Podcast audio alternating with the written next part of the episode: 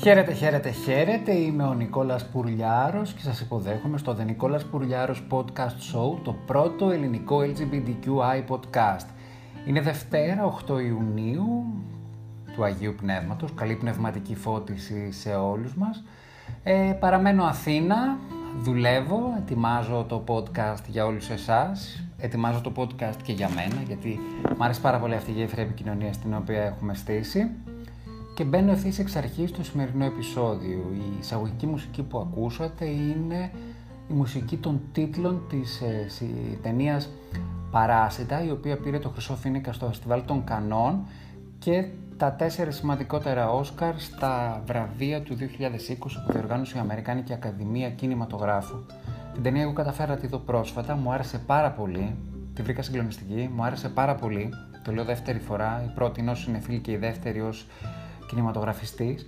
Σαν σεναριογράφος εντόπισα δύο-τρία έτσι, λαθάκια, τα οποία βέβαια είναι πτέσματα, έτσι.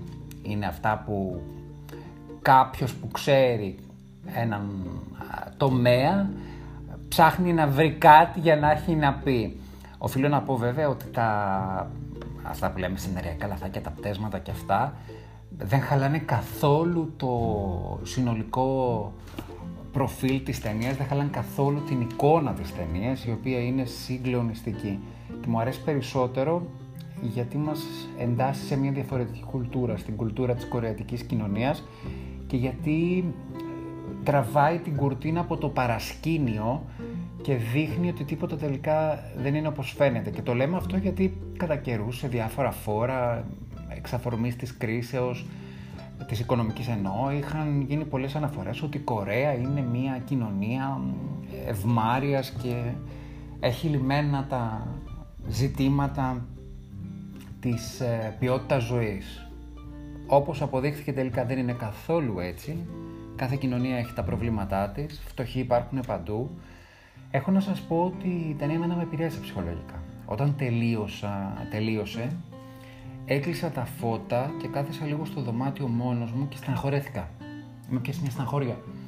Και με πιάσε μια στεναχώρια γιατί η ταινία δεν είναι μόνο μια ταινία για τη,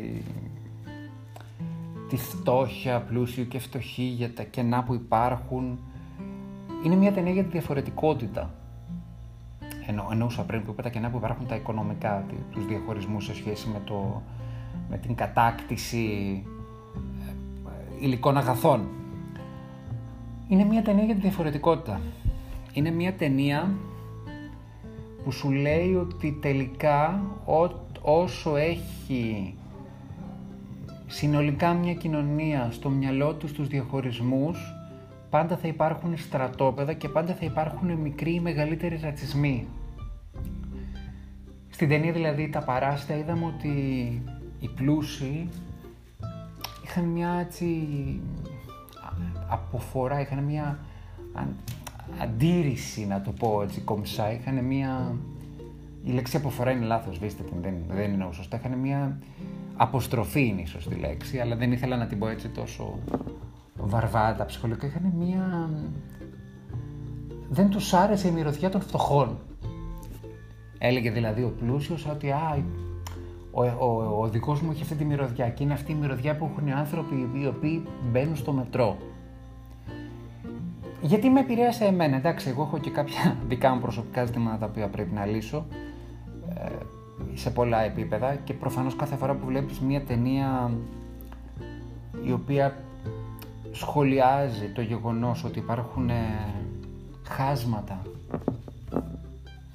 σε κάθε εποχή και όταν δεν είσαι πολύ στα καλά σου, στα καλύτερά σου, πάντα νιώθεις το χάσμα να μεγαλώνει. Εγώ λοιπόν γιατί δεν ένιωσα και τόσο καλά. Ένιωσα ότι σε όλη μου τη ζωή, σε όποια συνθήκη και αν βρισκόμουν, ήμουνα πάντοτε με την πλευρά των φτωχών. Τι εννοώ; Εννοώ ότι πάντοτε ένιωθα ότι αυτό που κάνω δεν είναι αρκετό. Αυτό που είμαι δεν είναι αρκετό. Στην παιδική μου ηλικία ένιωθα ότι δεν είμαι αρκετά καλό παιδί για τους γονείς μου. Ένιωθα ότι δεν είμαι αρκετά καλός μαθητής για τους γονείς μου, για να είναι υπερηφανοί γονείς μου. Μετά ένιωθα ότι δεν είμαι αρκετά έτσι, δυνατό αγοράκι σωματικά, όπως είναι τα άλλα αγόρια. Μετά ότι δεν είμαι πολύ καλός στο ποδόσφαιρο. Μετά ότι ναι μεν είμαι καλός στο μπάσκετ αλλά δεν προσπαθώ αρκετά να ανέβω περισσότερο. Μετά δεν είμαι αρκετά καλός στο μαθηματικά που δεν ήμουν καλός. Μετά δεν είμαι αρκετά καλός στο να φτάσω στο Άριστα στην προετοιμασία για τις Πανελλήνιες. Μετά στο δεν είμαι πολύ καλός για να αρχίσω να δουλεύω από την πρώτη στιγμή και να μην έχουν οι γονείς μου τα έξοδά μου. Μετά ε, δεν είμαι αρκετά καλός γιατί δεν δουλεύω ξέρω εγώ, σε, στη νούμερο ένα εκπομπή, στο νούμερο ένα περιοδικό, μετά γιατί δεν κάνω παρέα με τους νούμερο ένα celebrities, στον είναι περήφανοι γονείς μου, μετά δεν είμαι το νούμερο ένα για τη σχέση μου, μετά και ακόμη και τώρα που είμαι σε μια ηλικία που έχω λύσει πολλά από αυτά τα ζητήματα, έχω να σας πω ότι έχω νιώσει πολλές φορές άβολα, δηλαδή θεωρώ ότι κάποιες φορές οι άνθρωποι σε κρίνουν οπτικά και νομίζουν ότι ξέρουν ποιος είσαι. Όταν ήμουν πιο παχουλός, μου λέγανε πω πω χάσε μερικά κιλά. Τώρα που είμαι αδύνατο, πιο αδύ, αδύνατος, μου λένε έχεις γίνει σαν τον Άγιο Νούφριο, έχεις κάτι; Και υπονοούν διάφορα, ότι δεν έχω, έχω κάτι με την υγεία μου. Ό, όσο, όταν ήμουν σε σχέση,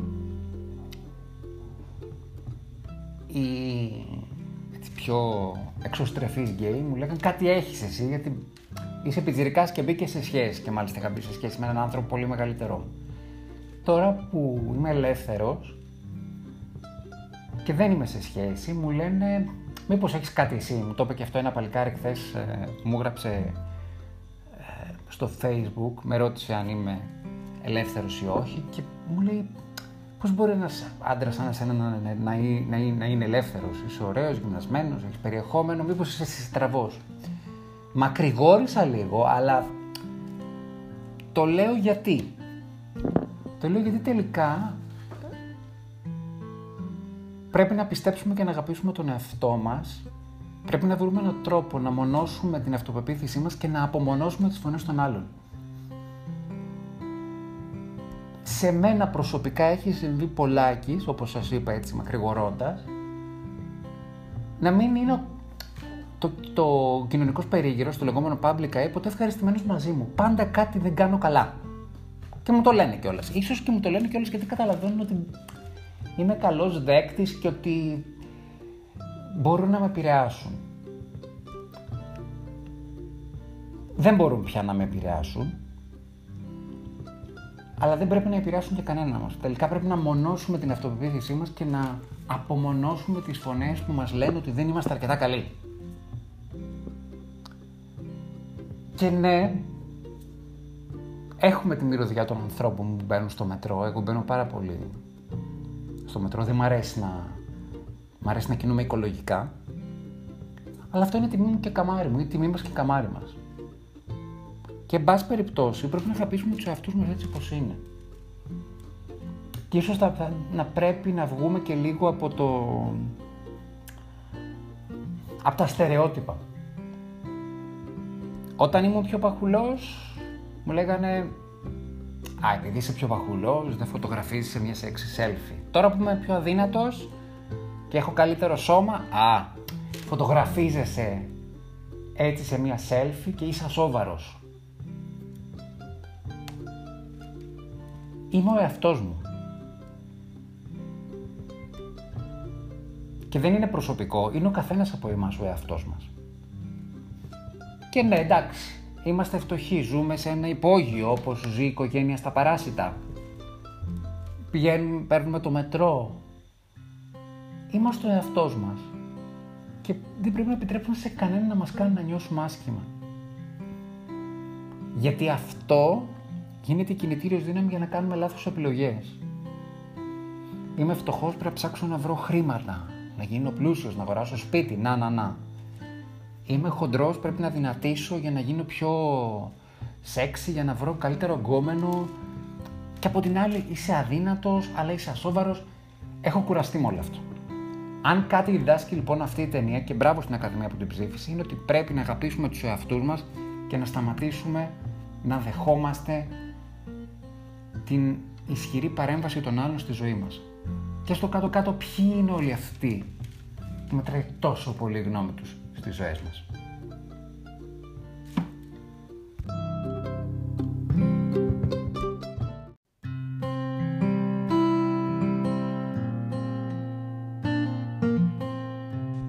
Νιώθω την ανάγκη να πω ένα μεγάλο συγγνώμη.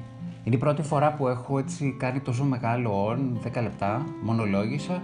Με επηρέασε πάρα πολύ η ταινία και σε προσωπικό επίπεδο, το ομολόγησα γιατί έχω κάποια δικά μου ζητήματα που θέλω να λύσω, αλλά και γιατί όταν υπάρχει ένα πνευματικό δημιούργημα που μου αρέσει τόσο πολύ, μα τόσο πολύ, έτσι με, με συγκλονίζει, με πιάνει ένα πράγμα και θέλω να μιλάω γι' αυτό και θέλω να το διαδώσω και θέλω να πω σε όλο τον κόσμο δείτε το και να το κουβεντιάσουμε και νομίζω ότι γι' αυτό υπάρχει η τέχνη. Δηλαδή αυτό το οποίο θα ήθελα να πω είναι ότι παιδιά πηγαίνετε και δείτε όλοι τα παράστα και θα χαρώ πάρα πολύ αν κάποιος θέλει να μου αφήσει μήνυμα ή να το συζητήσουμε.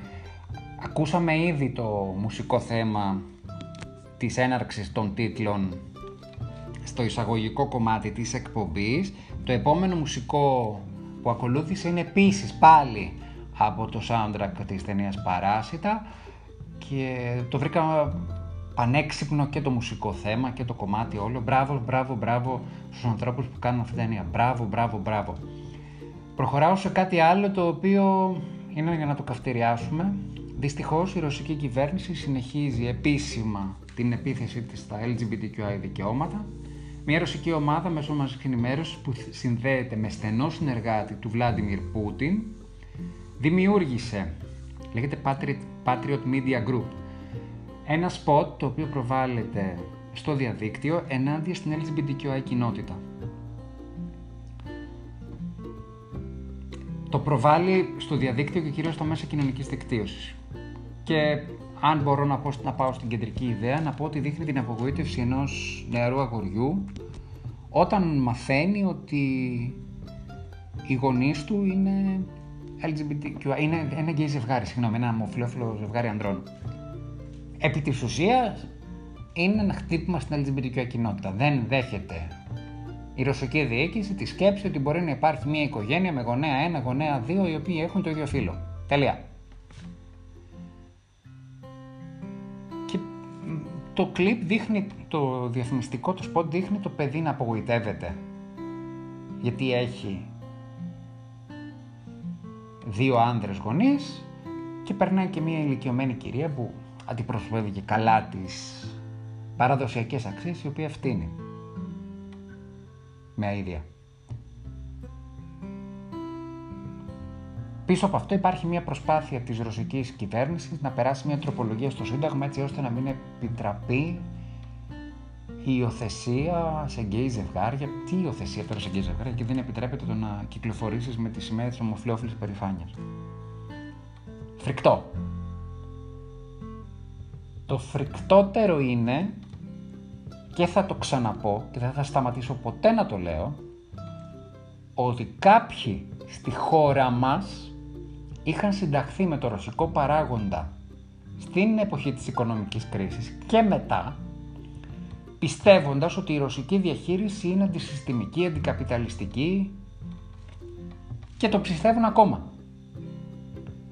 Για μένα λοιπόν δεν νοείται περήφανος LGBTQI άνδρας, γυναίκα που να πιστεύει ότι πρέπει πολιτικά η χώρα να συνταχθεί με το ρωσικό παράγοντα. Και το τελειώνω εκεί.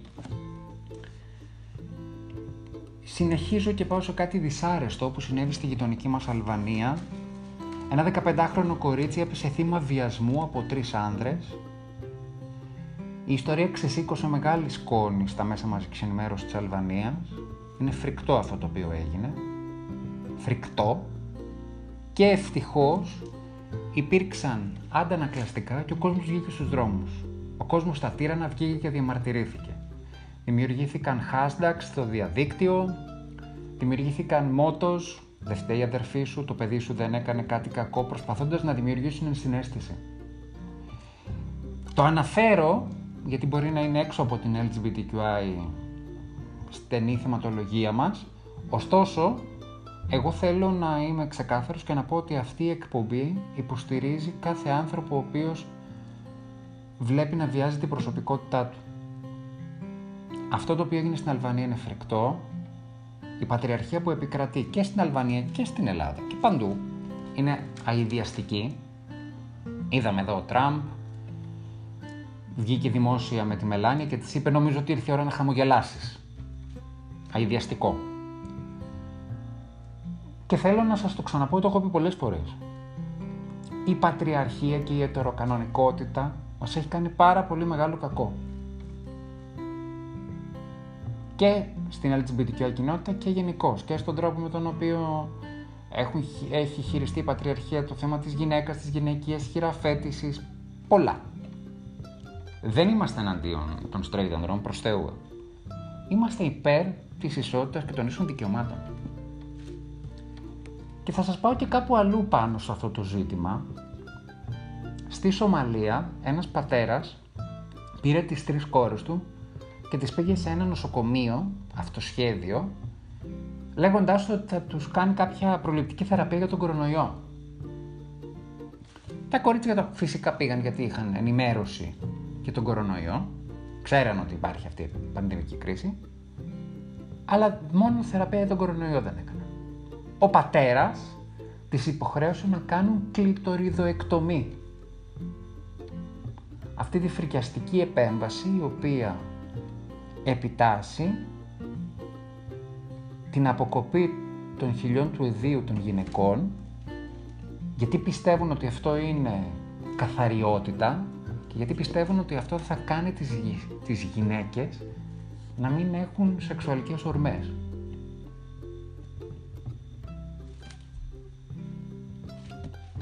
Δεν θα το σχολιάσω. Θα στείλω την αγάπη μου και τη συμπόνια μου σε αυτά τα πλάσματα. Και θα πω ότι όπως βλέπετε τελικά όπου και αν είμαστε, σε όποιο γεωγραφικό μήκος και πλάτος αυτής, αυτού του πλανήτη, κάποιοι πάντα μας κάνουν να αισθανόμαστε παράσιτα. Η παραδόσεις, η πατριαρχία, η... μια περίεργη αντίληψη στοχοποίησης της διαφορετικότητας ακόμη και μέσα στην ίδια την ομάδα. Εγώ ας πούμε και στην κοινότητα ακόμη και τώρα νιώθω ότι είμαι λίγο παρήσακτος. Γιατί είμαι μονογαμικός και γιατί πιστεύω στις ρομαντικός και πιστεύω στις σχέσεις αγάπης. Και το κλείνω με μία μουσική σφήνα την οποία θα την ακούσουμε από το Anchor να πάμε σε άλλα θέματα. Δεν ξέρω, μου γίνει λίγο καταγγελία σήμερα. Αν είμαι λίγο παραπάνω έντονος, σας ζητώ συγγνώμη.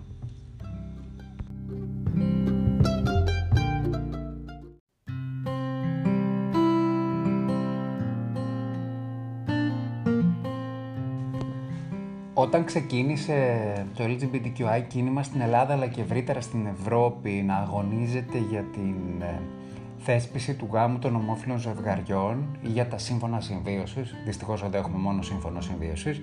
Υπήρχαν διάφοροι περίεργοι πολιτικοί, λαϊκιστές κατά κύριο λόγο, από την δεξιά, οι οποίοι ηρωνεύονταν την LGBTQI κοινότητα που ήθελε να διεκδικήσει το δικαίωμα στο γάμο, λέγοντας να έρθει ο γάμος και εσάς να δείτε τη γλύκα.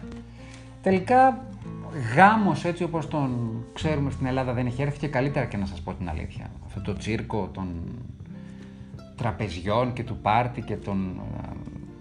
Ε, δεν είναι πάρτι, συγγνώμη. Αυτό το τσίρκο των τραπεζιών και του καλούμε και τον έναν και τον άλλον και φέρετε δώρο και πάμε να γλεντήσουμε με λαϊκά τραγούδια και πρέπει να χορέψετε καλαματιανά και όλες αυτές τις αηδίες είναι εντελώς έξω από τη δική μου αισθητική για οποιονδήποτε και αν πρόκειται. Ο καθένας μπορεί να κάνει ό,τι γουστάρει. Έχω πάει σε γάμους, έχω περάσει καλά γιατί οι άνθρωποι που ενώναν τη ζωή, τη ζωή τους ήταν άνθρωποι τους οποίους αγαπούσα και γούσταρα με τη χαρά τους. Έχω πάει και σε γάμους οι οποίοι ήταν πέπλο, ήταν φουλ στην υποκρισία, ήταν η κουβέρτα της υποκρισίας, το πέπλο το οποίο καλύπτει την υποκρισία. Ωστόσο, έχω να πω ότι η LGBTQ κοινότητα καταφέρει μια χαρά με το γάμο, αγαπητοί λαϊκιστές, περίεργοι, θειασότες της ετεροκανονικότητας διαβάζω στους New York Times μια μελέτη η οποία βγήκε από το περιοδικό ε, Journal of Marriage and Family το οποίο λέει ότι οι γκέι γάμοι είναι πιο πετυχημένοι από τους straight γάμους. Και οι έρευνες ψυχολόγων έχουν αποδείξει ότι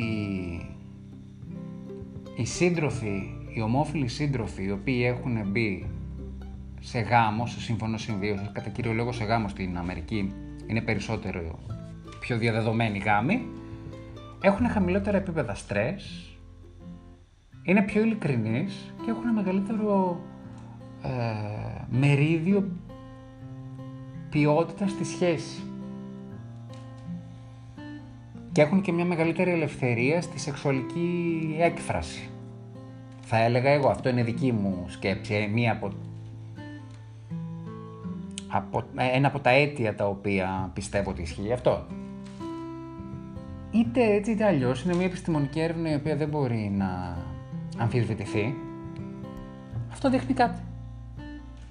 Ότι η γκέι κοινότητα, η LGBT κοινότητα μπορεί στο τέλος της ημέρας, στο τέλος της διαδρομής, όπως θέλετε πείτε το, να επιλέγει πιο όρημα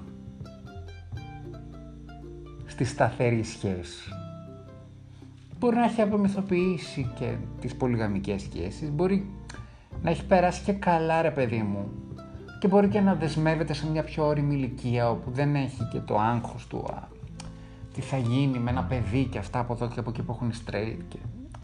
Ειδικά στην Ελλάδα, άντε πότε θα παντρευτείς, άντε πότε θα κάνεις ένα παιδί, άντε το παιδί να πάρει το όνομα του μπαμπά, όλες αυτές τις αχλαμάρες της ελληνικής κοινωνίας, τη βλακεία. Αλλά τελικά είδατε. Μπορεί κάποιοι, όπως το είπα στην αρχή, να μας κάνουν σε όλες τις συνθήκες να νιώθουμε παράσιτα, ακόμη και στην γκέι κοινότητα, όπως το, το είπα και πριν. Κάποιος ο οποίος βγαίνει και λέει εγώ είμαι στην γκέι κοινότητα, δεν θέλω να κοιμάμαι να ξέρουμε σε πολλά κρεβάτια. Θέλω μια σταθερή σχέση, θέλω έναν μόνιμο σύντροφο και να λοιπόν από αυτός το παιδί μου αναπαράγει την ετεροκανονικότητα στην γκέι ζωή. Το ξεκαθαρίζω για να μην νομίζετε ότι βάζω κι εγώ διαχωριστικά τείχη. Δεν πιστεύω σε αυτά. Η όρημη επιλογή και η αξιακή επιλογή, όταν ταιριάζουν οι αξίες μας, εξασφαλίζουν ένα καλό επίπεδο σχέσης.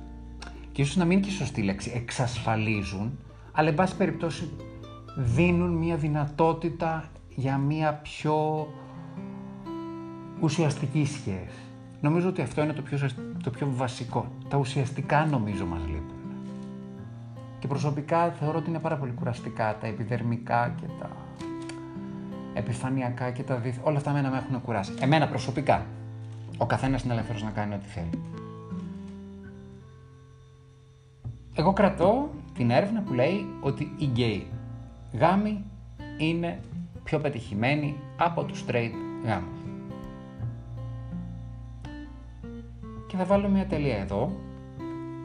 Θέλω να σας πω ένα μεγάλο ευχαριστώ που με ακούτε και σήμερα.